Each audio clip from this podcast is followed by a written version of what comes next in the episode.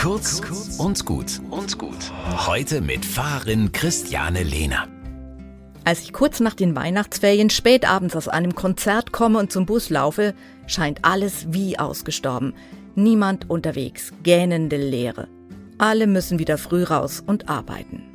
Der ganze Glitzerkram, die Leuchtketten und Glaskugeln sind wieder in Kisten verpackt und im Keller oder Dachboden aufgeräumt.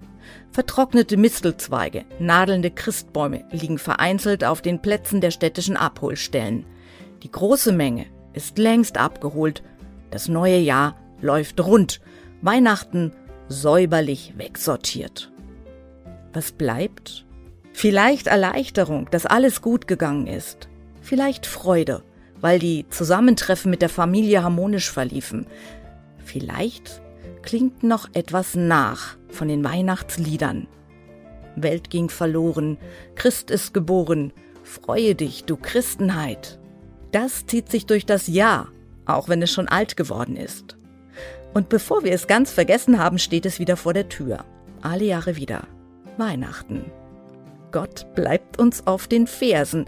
So leicht lässt er sich nicht abschütteln.